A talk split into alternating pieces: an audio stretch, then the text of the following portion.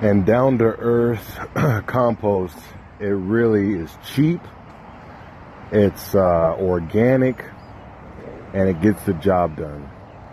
But, anyways, about the plant. So, second day of real sunlight, and I have it still on the 18.6 um, light cycle 18 on, 6 off. Uh, let's see. I haven't, oh, I did light, light, light pruning, okay?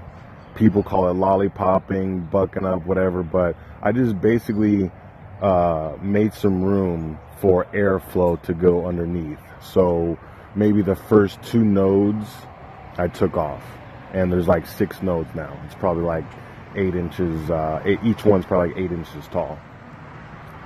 Um, so really didn't do anything, you know, crazy to it yet.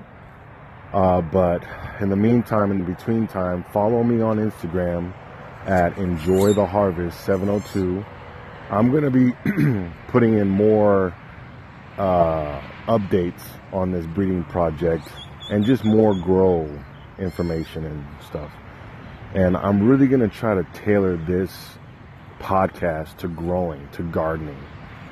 Uh, gardening season's coming up, and my I got other other plants and veggies that are just looking phenomenal. I've got the well, you'll see. Enjoy the harvest 702 on Instagram. Anyways, I love y'all. Big hug and uh, be good. All right, later.